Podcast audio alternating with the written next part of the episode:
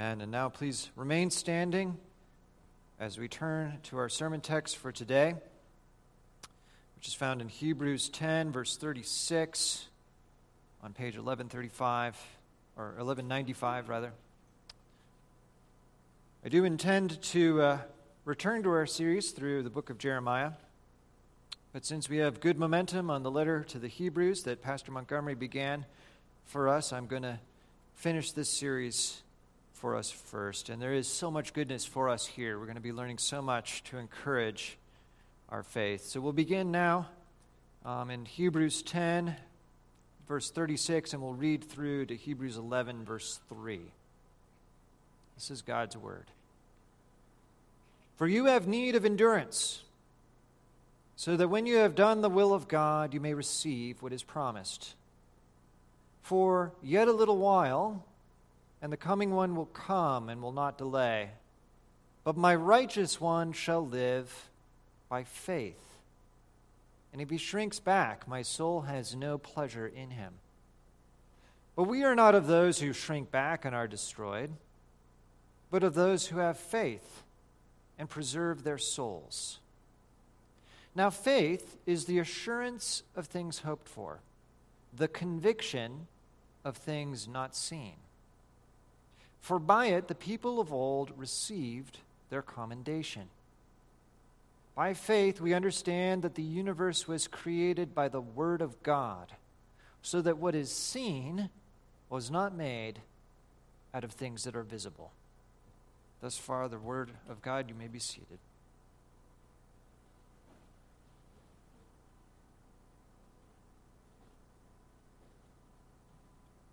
Let's pray. Our Lord, we thank you that all things needed for our faith and our salvation are given to us in the Word, including the power to have faith. That, Lord, our faith is a response to what you have spoken, and you have now spoken. And so we pray through the Spirit who works to create faith, that, Lord, you would increase our faith and where there is no faith yet, that you would create that faith, that, Lord, we would respond rightly to what you have said in humble belief and trust. And we pray in Jesus' name. Amen. Well, I remember as a young man going on my first really long backpacking trip um, in Yosemite in California. It was when I was about 14. And it's, uh, it was a 50 mile backpacking trip. And I just remember on the second day, um, we're going we're going deep in, and I'm starting to realize, wow, we are a long way from the parking lot. We are a long way from civilization, and we're starting to get to the point where we're a long way from just anybody. Like we weren't seeing anybody. And honestly, I got really afraid because I realized we were going still deeper in than this, right? And I just remember that night literally crying and begging the leader of the trip, please just Take me back. Take me back to the parking lot. And he didn't. and uh, thankfully, the next morning I felt a lot better um, and was able to enjoy what was really a tremendous, glorious trip. And what, as I reflect on that, what that moment showed me is that making a journey really isn't just about whether you have the physical wherewithal to do it. Like I was in decent shape, um, I could easily have walked those 50 miles with the pack and everything. But you also need more than that, right? You need hope. You need confidence that you can actually overcome the obstacles that you will face. You have, have to have confidence that you're going to, you're going to make it through and have that sense of, of, of confident faith looking forward. And I bring this up because life is a journey. Life is a long journey, much longer than a 50 mile backing trip, backpacking trip. And there are lots of things on the trip that can take us down. There, this is a dangerous journey. There's a lot of opposition we will face from outside of us, from people, from this broken world, but there's also a lot of opposition that we will face within. Temptations that we will face, weariness that will come upon us, sin that really is there threatening to take us down. And so the author of Hebrews in 1036, he knows all of that, And he says to us, You have need of endurance, so that when you have done the will of God, you may receive what is promised. He's, he's looking at the journey ahead and he says, You guys need endurance if you're going to make it to the end and lay hold of the prize that God has promised to you. And so, how will you do it? How will you endure to the end? What will be the decisive factor? What will be the one thing that if you have it, you will make it, and if you don't have it, you won't make it? That one thing is faith. 1039. He says, We are not of those who shrink back and are destroyed. In other words, who don't make it to the end. We are not of those who shrink back and are destroyed, but we are rather, the opposite, those who have faith and therefore preserve their souls. And I'm sure you know the word faith, it occurs tons of times in chapter 11. It's the key word in chapter 11. This chapter that we're about to dive into um, today, and, and we'll, we'll continue on uh, for several weeks, it's sometimes called the Hall of Fame of Faith. And we're going to see all these different Old Testament saints and how they illustrate different components, different angles on what faith is. It's a very rich thing, faith. And so there's going to be all kinds of encouragement we're going to have from these Old Testament saints in our faith. But today, we're just going to focus on the definition of faith that he begins with here, especially in chapter 11, verse 1. If we need faith so badly in order to endure to the end, we had better know what it is. What is faith? That's going to be our first point. And then we're going to talk about why he then says, okay, if you know what faith is, you're going to realize you really need that faith to endure. So, knowing what faith is, our second point will be why do we need it? And then we'll talk about, if we need it so much, how we can get it. So we begin with what faith is. And there's this wonderful definition in 11.1 that we're going to talk about in a moment. Excuse me. But before we examine that, I just want to say a bit about what the world means when it uses the word faith a lot of the time. Um, the word faith is used in our modern culture quite often. Um, and unfortunately, when people use that word, they often mean something by it that's very, very different from the Bible. And we just need to kind of clear the deck here and say, look, this is not what we're talking about, uh, with the way people often use the word faith. So just think about this. Think about this sentence. You, Christian, you go by faith, I go by science. You go by faith, I go by science. There's obviously a contrast this person is making, right, between faith and science. And usually, when they're talking in this way, what people mean is, I believe in science. In other words, I want to make my decisions based on hard and fast evidence and reason. I endorse rigorous testing, peer review, and what we would call non traditionalism. In other words, a willingness to abandon a long cherished idea when the evidence goes against it. They're saying, that's what I'm looking for, that's what, that's what I like. And so there's this narrative of progress that a lot of people have about this that as the human race keeps employing that mindset of, you know, discarding what we cherish to be true in light of what evidence and reason show us to be true, we're going to keep making progress in our human understanding as long as we don't cling to those old traditions. Then there's faith, right? I believe in science, you believe in faith, is what this person is saying.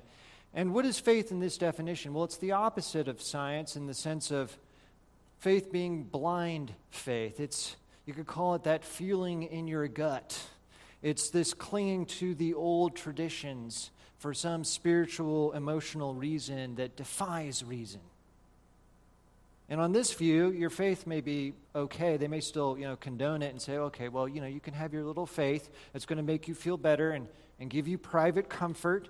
But you, want to, you don't want to make any big life decisions on some, like, feeling in your gut or some warm, fuzzy emotion. And I want to ask you have you ever heard people using the word faith in this way? Talking about faith as blind faith. Is that what the Bible means? when he uses the word faith? Is faith the opposite of science and of reason? What's uh, really troubling to me is that sometimes even Christians use faith in this way. So maybe a Christian might say, Well, I don't really have enough money for this home, but you know, I decided to go for it anyway because I'm going to live by faith. And you know, that might sound pretty spiritual, right? Wow, this person is taking a risky decision. He's making a risky decision to trust God, right? And when you ask this person, for example, like, well, okay, why do you even believe in God? You know, apart from this home decision, like, why do you believe in God? Well, they'll probably say, because of their definition of faith, I just know it deep down. Again, it's this like faith is feeling this feeling in the gut that defies reason. do you see the link between the two uses that I just gave, the, between the, the, you know, the misinformed Christian and the, the pro science person? You see how in both cases, faith is this blind leap in the dark. And in the case of the pro science person, it might be a not so good leap in the dark, very questionable leap in the dark. And then in the case of the Christian, they may be saying, oh, but this is a very courageous leap in the dark. But in both cases, it's a leap in the dark. And is that what faith is? Is that the way the Bible uses the word faith? Well, let's look at 11 1. Now, faith is the assurance of things hoped for, the conviction of things not seen. As we think about that, and as we let those words kind of filter into our mind here, on the surface, it actually might sound exactly like the definition of faith that I've just been saying, where people are being assured of things that are not seen, that they don't actually see and have evidence for. Is that what this is saying? In the context of the letter, if we actually read this in the context of the letter, we realize that faith is a very different thing than that. This is the definition that, reads, that happens when we read this one sentence in light of the entire letter to the Hebrews. Remember chapter 3. Remember how he was warning them back there. He said, See to it that you don't have a sinful, unbelieving, in other words, non faith filled heart that falls away from the living God. What's, what's he saying? Don't have that unbelieving heart that hears God's word and then hardens your heart. That's what happened in the wilderness, right? There was the people of Israel wandering through the wilderness after the exodus from Egypt. They come to the cusp of the land. God says, Enter the land, take possession, I'll be with you. And what did they say? They say, Oh no, but there's, there's fortresses and giants in the land. We can't do it. And they fell away because of unbelief, because of a lack of faith. And Hebrews 4 2 says, The message that they heard, the promise of the land, did not benefit them because those words were not united with faith in those who listened. So you're starting to see the definition of faith here. Faith is a response to God's word. Faith is when we take God at his word. It is not a blind leap in the dark. It is not believing something when we have no reason to believe it. Rather, faith always has a reason. And that reason always is God has said this. And I take him at his word. Faith is accepting God's testimony as true. That's why we know. That's the assurance of things not seen. That's the conviction of things not seen. It's God says this, and I may not see it, but He said this, and therefore I accept it as true. And just think about how all throughout the scriptures, this idea of faith as a response to something God has said is, is what's going on. So, like, that's why we read Romans 10. 10 17. Remember what it says? Faith comes by hearing, hearing the word of Christ right? So you hear the word of Christ, and then if you respond rightly, like the people in Acts 13 did when Paul and Barnabas were preaching, it says that as many as were appointed to eternal life believed. What does that mean? They just sort of spontaneously had this feeling in their gut? Oh, now I believe in God. No, it was that they responded to the preaching of the word. They responded to what God said and they said, This is true, and I am now going to live as if it is true. And so, to the lover of science, we say, We share your love of close observation of this glorious creation. We, we share your love of rigorous thinking, loving God with all our minds. We share your openness to being wrong and to peer review. We need other people to help us to understand what's true. Faith is not opposed to science, nor is it a, a different like mode of thinking. Faith is actually the foundation of good science. Everybody has to stand somewhere. And sadly, many scientists stand on their own intellect and their trust in man. They ignore God's word. But true science emerges when we see God speaking to us in his word, saying, This creation, I made this, Genesis 1 1. And I made it according, according to certain fixed laws and principles, Jeremiah 31 and many other places. And therefore, we expect to be able to understand this world that God has made. Just look at 11:3. By faith we understand that the universe was created by the word of God, so that what is seen is not made out of the things that are visible. Where did the universe come from? Scientists don't know. They can't answer the question, where did it all come from? They can't answer the question, where's it all going to? What's the purpose of it all? We have the answer. Not because we're smarter or because we have some like ability to like see things um, that that just are, are is sort of like special eye eyeglasses or something like this. No, we have God's testimony that He spoke in His Word about why He made the world, that He spoke it into being as the showcase for His glory, and we take Him at His word, at His word, and so then we can understand His world aright. And to that misinformed Christian who prided himself on making these gutsy decisions on faith, his definition of faith, we say, Brother, what promise do you have from God's word that you can buy some fancy home that's beyond your means? Look, he's made many promises. God has made many promises to us in Scripture, and, and that's not one of them. Every one of my kids is going to have a fancy home. Like it's just not in there, right? So you can't act on the basis of a promise that God didn't make. Because remember, faith is not just a feeling in your gut, it's understanding what God has spoken and living on the basis of it. Real courage, real guts, is when we take God's promises and we act as if they are true. So, what's faith? It's the assurance of things hoped for. What God said He would give in His Word, he will give. It's the conviction of things not seen. We may not see. We weren't there, like when God created the world, but we know that it was created by the word of his power. Why do we know that? Because of the Bible. And we may not see right now how Jesus is going to win the victory over everything. In fact, what we might see is that everything's crumbling. But we know he will win and be victorious over all. And we do know he is coming back. How do we know those things?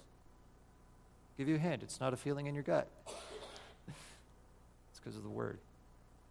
So, faith, that's the definition here. The faith, faith is taking God at his word. So, now let's talk about why we need it so much. There are lots of reasons why we need faith. Faith is unbelievably valuable, and I hope that by the time we get to the end of Hebrews 11, you'll be like, wow, faith is amazing. But there are two things he says here that really are important. Faith, we need it. Why? Because it enables us to persevere. Faith enables us to persevere to the end. Look at verse 36 again. You have need of endurance so that what you when so that when you have done the will of God, you may receive what is promised. So remember, life is much longer than a 50-mile backpacking trip.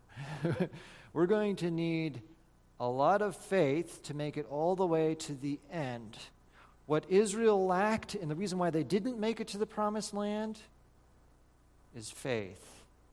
They died in the desert and didn't enjoy the land of milk and honey. Why? Because they didn't have faith. And the author of Hebrews, he knows that that wasn't just sort of only a problem Israel would have.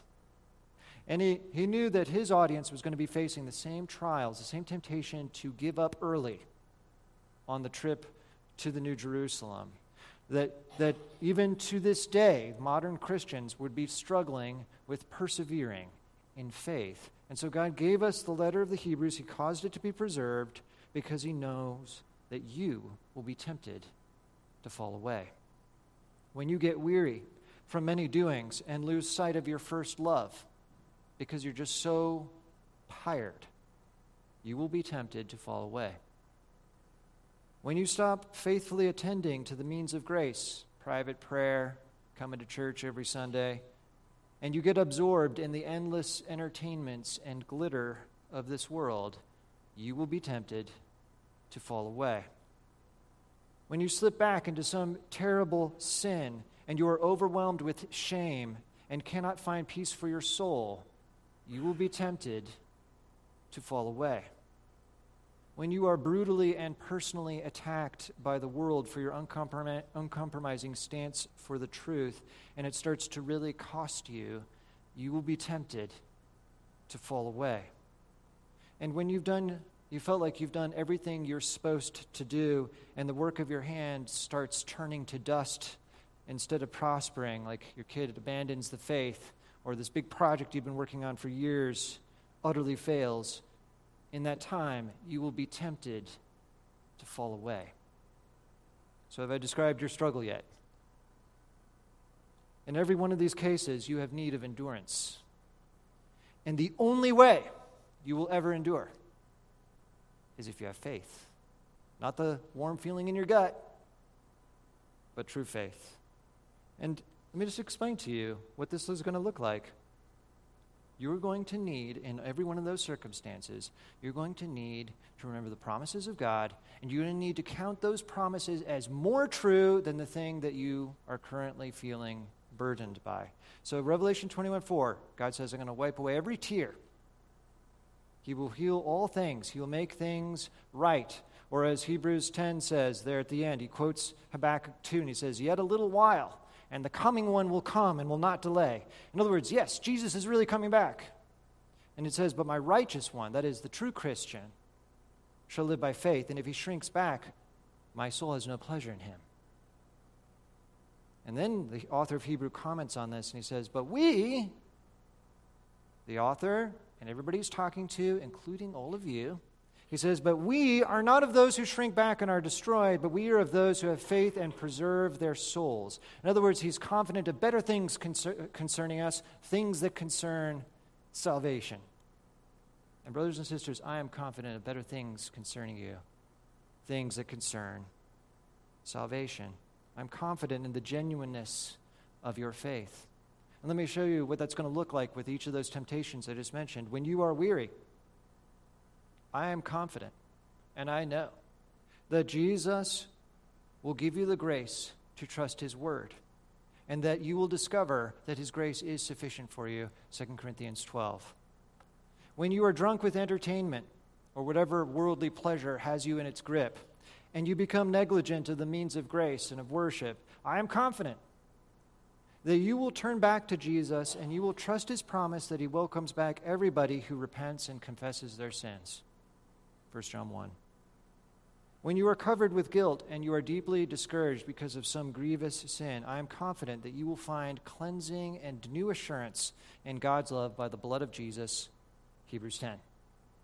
And when the world attacks you, I am confident that you will find joy and certain hope in the victory that's in Jesus, Romans 8 and Revelation 12. Do you hear how, in every one of those instances, those different temptations to fall away, do you hear in every single one of those instances, I am combating them with a word from the scriptures?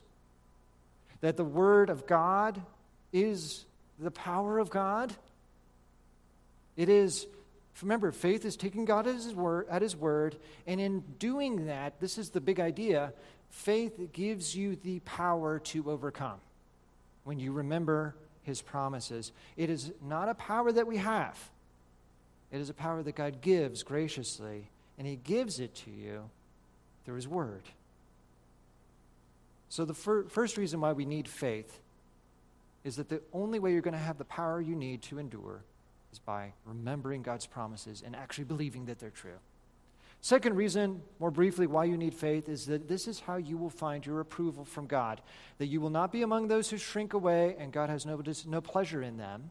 No, you will be among those who persevere all the way to the end and will receive your commendation. And Hebrews 11:2 says, "For by it, by faith, the people of old received their commendation from God. In other words, their approval. And that's why the author is not going to spend all this time talking about Old Testament heroes of the faith. What is it that makes them so great?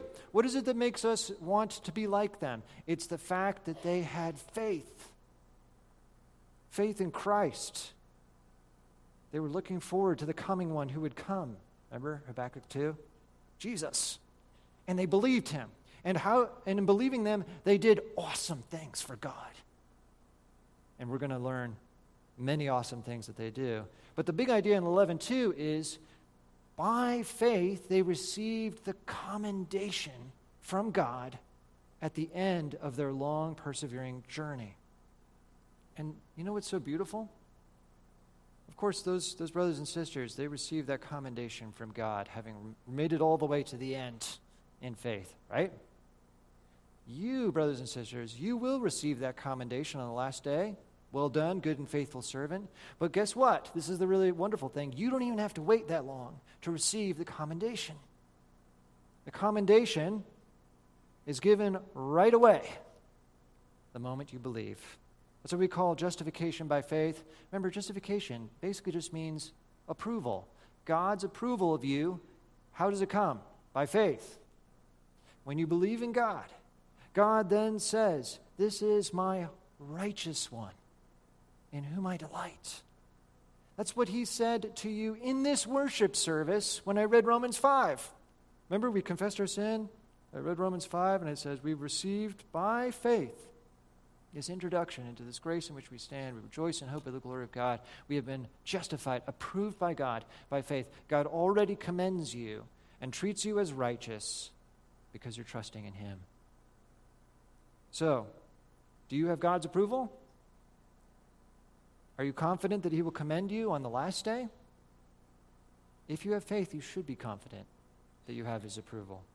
God is not stingy, He's ready to give it to everybody who trusts in His Son. So you really need faith.